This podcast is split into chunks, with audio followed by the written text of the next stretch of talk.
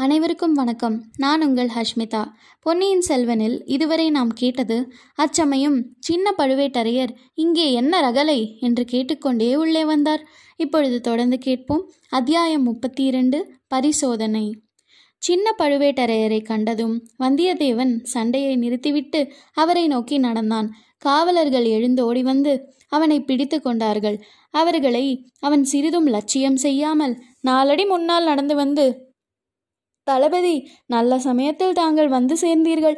இந்த பக்கா திருடர்கள் என்னுடைய உடைமைகளை திருடி கொண்டதும் இல்லாமல் என்னையும் கொல்ல பார்த்தார்கள். விருந்தாளியை இப்படித்தானா நடத்துவது? இதுவா தஞ்சாவூர் சம்பிரதாயம். நான் தங்களுக்கு மட்டும் விருந்தாளி அல்ல சக்கரவர்த்திக்கும் விருந்தாளி. சக்கரவர்த்தினி சொன்னதைத்தான் தாங்களும் கேட்டீர்களே.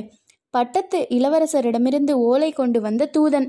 அப்படிப்பட்ட என்னை இந்த பாடுபடுத்துகிறவர்கள் மற்றவர்களை என்ன செய்துவிட மாட்டார்கள்? இப்படிப்பட்ட திருடர்களை தங்கள் பணியாள்களாக வைத்து கொண்டிருப்பது பற்றி ஆச்சரியப்படுகிறேன். எங்கள் தொண்டை மண்டலத்தில் இப்படிப்பட்ட திருடர்கள் உடனே கழுவில் ஏற்றிவிட்டு மறுகாரியம் பார்ப்போம் என்று சரமாரியாக பொழிந்தான். மூன்று வீரர்களை ஏக காலத்தில் எதிர்த்து புரட்டி கீழே தள்ளிய வாலிபனுடைய வீர செயலை பற்றிய வியப்பு இன்னும் பழுவேட்டரையரின் மனத்தை விட்டக்கலவில்லை. இத்தகைய வீரனை நான் நமது காவல் படையில் சேர்த்துக்கொள்ள வேண்டும் என்னும் ஆசை அவருக்கு அதிகமாயிற்று. எனவே அவர் சாந்தமான குரலில் பொறு தம்பி பொறு. அப்படியெல்லாம் இவர்கள் செய்திருப்பார்கள் என்று தோன்றவில்லை. இவர்களை விசாரித்து பார்க்கிறேன் என்றார். நான் கோருவதும் அதுதான். இவர்களை விசாரியுங்கள். விசாரித்து நீதி வழங்குங்கள். என்னுடைய உடையும் உடைமையும் என்னிடம் திருப்பி வருவதற்கு ஏற்பாடு செய்யுங்கள் என்றான் வல்லவரையன். அடே அந்த பிள்ளையை விட்டுவிட்டு இப்படி வாருங்கள். நான் சொன்னது என்ன? நீங்கள் செய்தது என்ன? இவன் மீது ஏன் கை வைத்தீர்கள்? என்று கோபமாக கேட்டார் கோட்டை தளபதி. எஜமானே தாங்கள் சொன்னது சொன்னபடியே செய்தோம். இவரை எண்ணெய் முழுக்காட்டி புதிய ஆடைகளை ஆபரணங்களையும் அணிவித்தோம். அரிசவை உண்டி அளித்தோம். சித்திர மண்டபத்துக்கும் அழைத்து வந்தோம். இவர் சிறிது நேரம் சித்திர மண்டபத்தில் உள்ள சித்திரங்களை பார்த்து கொண்டிருந்தார். திடீரென்று நினைத்து கொண்டு இவருடைய பழைய உடைகளை கேட்டார். உடனே எங்களை தாக்கவும் ஆரம்பித்தார் என்றான் அவ்வீரர்களில் ஒருவன். ஒரு சிறு பிள்ளையிடமா மூன்று தடியர்கள் அடிபட்டு விழுந்தீர்கள் என்று கூறி இரத்தக்கணல் வீச விழித்து பார்த்தார். எஜமான் அரண்மனை விருந்தாளியாயிற்றே என்று யோசித்தோம். இப்போது சற்று அனுமதி கொடுங்கள். இவனை உடனே வேலை தீர்த்து விடுகின்றோம்.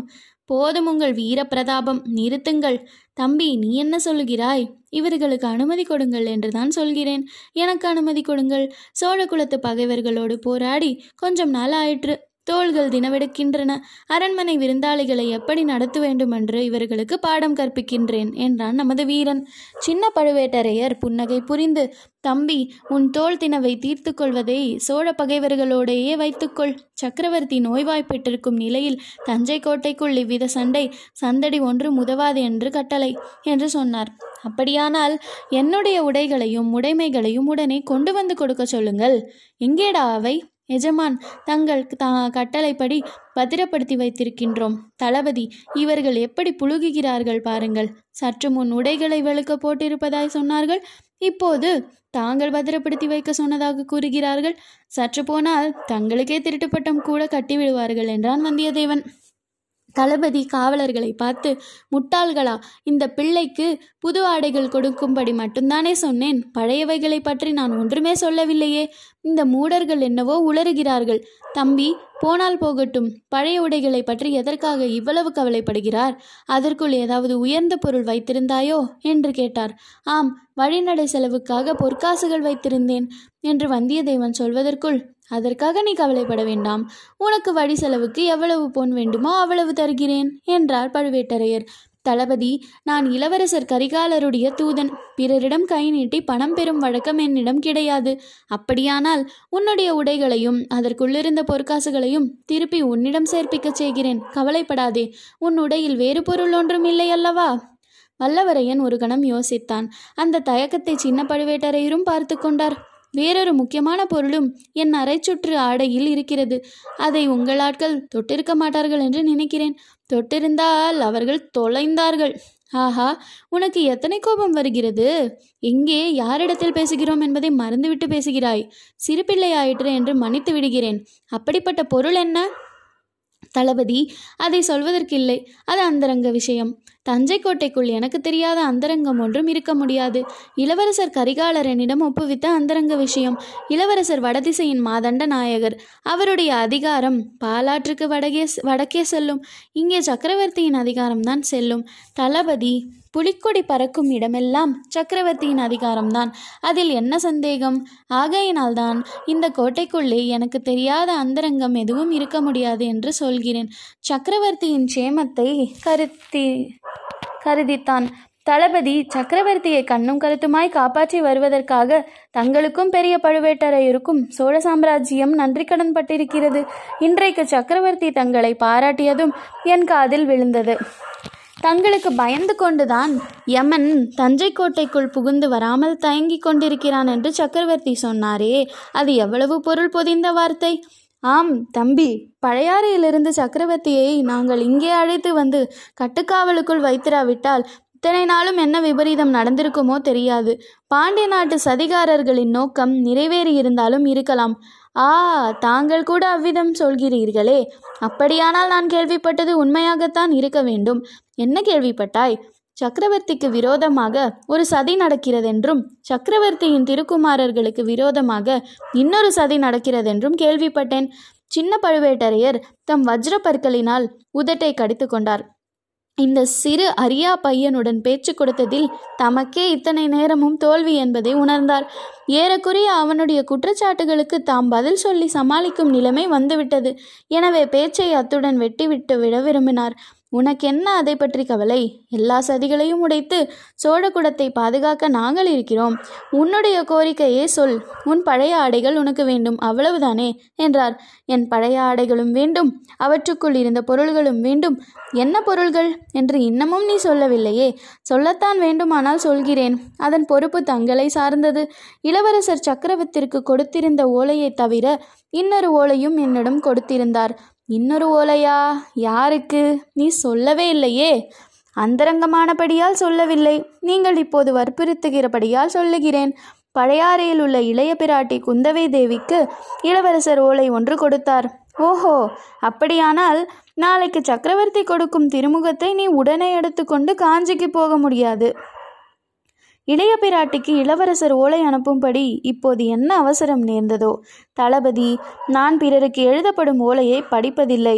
சக்கரவர்த்தியின் ஓலையை படிப்பது போல இதையும் நீங்கள் படிப்பதில் எனக்கு ஒன்று ஆட்சேபம் கிடையாது.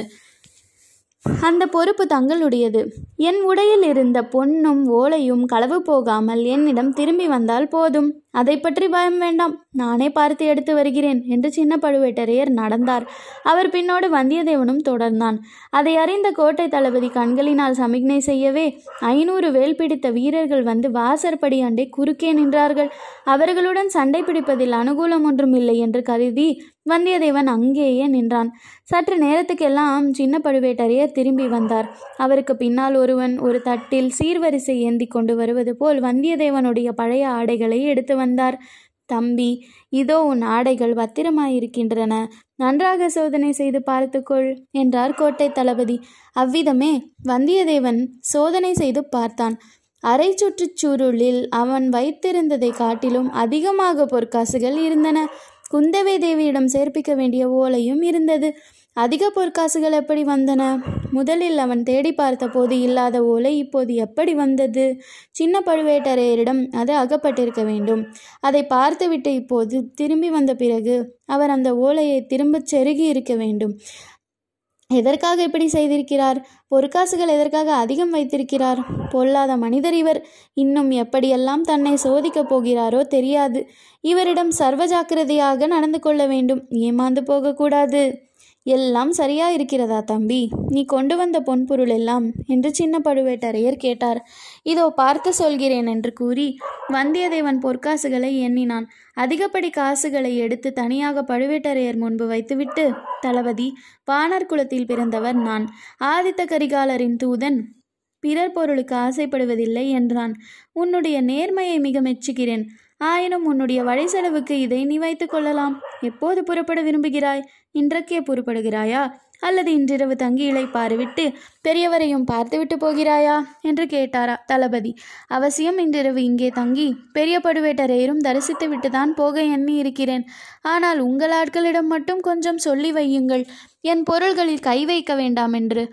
இவ்விதம் சொல்லிக்கொண்டே அதிகப்படியாயிருந்த பொற்காசுகளையும் வந்தியத்தேவன் எடுத்து துணிச்சூரிலில் பத்திரப்படுத்தி கொண்டான். மிக்க சந்தோஷம். உனக்கு இங்கே எந்த விதமான இடைஞ்சல்களும் இனிமேல் இராது. உனக்கு என்ன வேண்டுமோ தாராளமாய் கேட்டு பெற்று கொள்ளலாம். தளபதி இந்த தஞ்சை நகரை சுற்றி பார்க்க வேண்டும் என்று எனக்கு ஆசை இருக்கிறது. பார்க்கலாம் அல்லவா? தாராளமாக பார்க்கலாம். இதோ இவர்கள் இருவரும் உன்னுடன் வந்து கோட்டைக்குள் எல்லா இடங்களையும் காட்டுவார்கள். கோட்டைக்கு வெளியில் மட்டும் போக வேண்டாம். சாயங்காலம் கோட்டை கதவுகளை சாத்து விடுவார்கள். வெளியில் போய்விட்டால் திரும்பி இரவு வர முடியாது.